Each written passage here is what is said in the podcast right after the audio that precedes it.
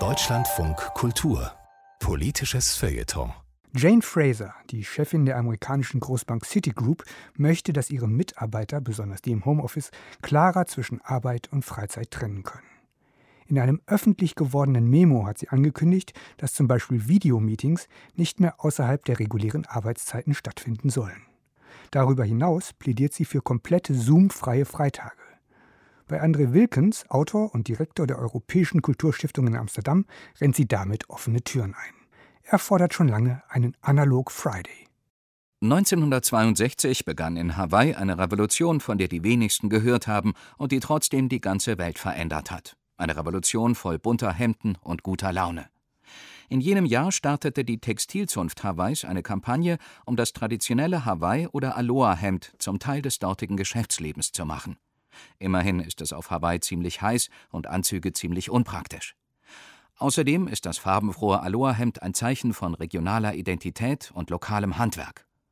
Das waren überzeugende Argumente, und so durften fortan Geschäftsleute und Funktionäre ganz offiziell in den Sommermonaten und später auch ganzjährig jeden Freitag in knallbunten Hemden ihr Business und die Politik machen. Der Aloha Friday war geboren. Was auf Hawaii aus klimatischen und kulturellen Gründen begann, setzte sich in den USA mit dem Casual Friday fort. Normalerweise steif betuchte Mitarbeiter durften am Freitag locker und entspannt sein, jedenfalls was ihre Kleiderordnung betraf. Jeans waren erlaubt und bunte Hemden, Turnschuhe und Sandalen gar. Auch ohne Gehaltserhöhung fühlten sich die Leute besser. Und wenn man sich besser fühlt, steigt auch die Produktivität. Die Modeindustrie, angeführt vom Jeanshersteller Levi's, stieg auf den Trend auf und propagierte einen Casual Business Look mit Jeans und Jackett, Hemd und Pulli. Mittlerweile hat die Revolution aus Hawaii die ganze Welt erobert. In manchen Digitalfirmen sind T-Shirt, Jeans und Badelatschen gar zur Uniform geworden, so dass man zur Abwechslung den Formal Friday eingeführt hat. So kann es gehen. Was gestern noch freitäglicher Standard war, kann morgen schon Nische sein und eben auch umgekehrt. Freitag scheint ein guter Tag für gute Experimente zu sein.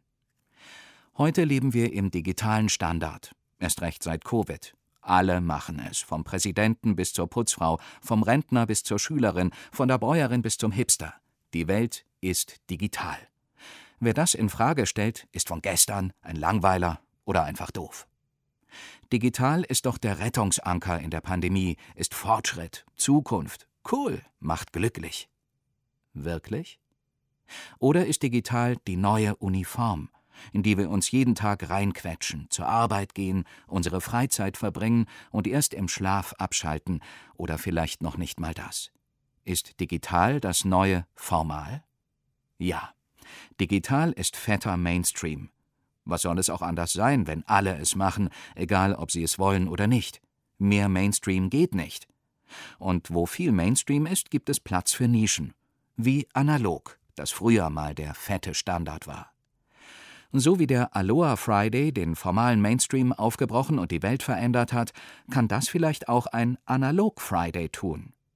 Digital abschalten am Freitag, beruflich und privat.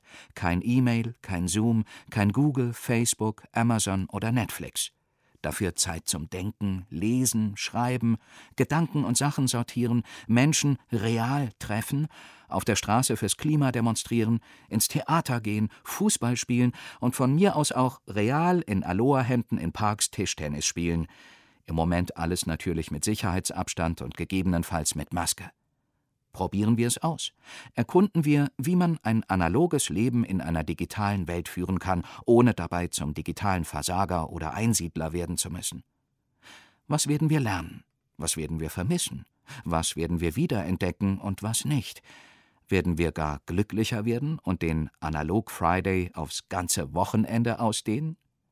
Machen wir einen Anfang. Der nächste Freitag ist analog.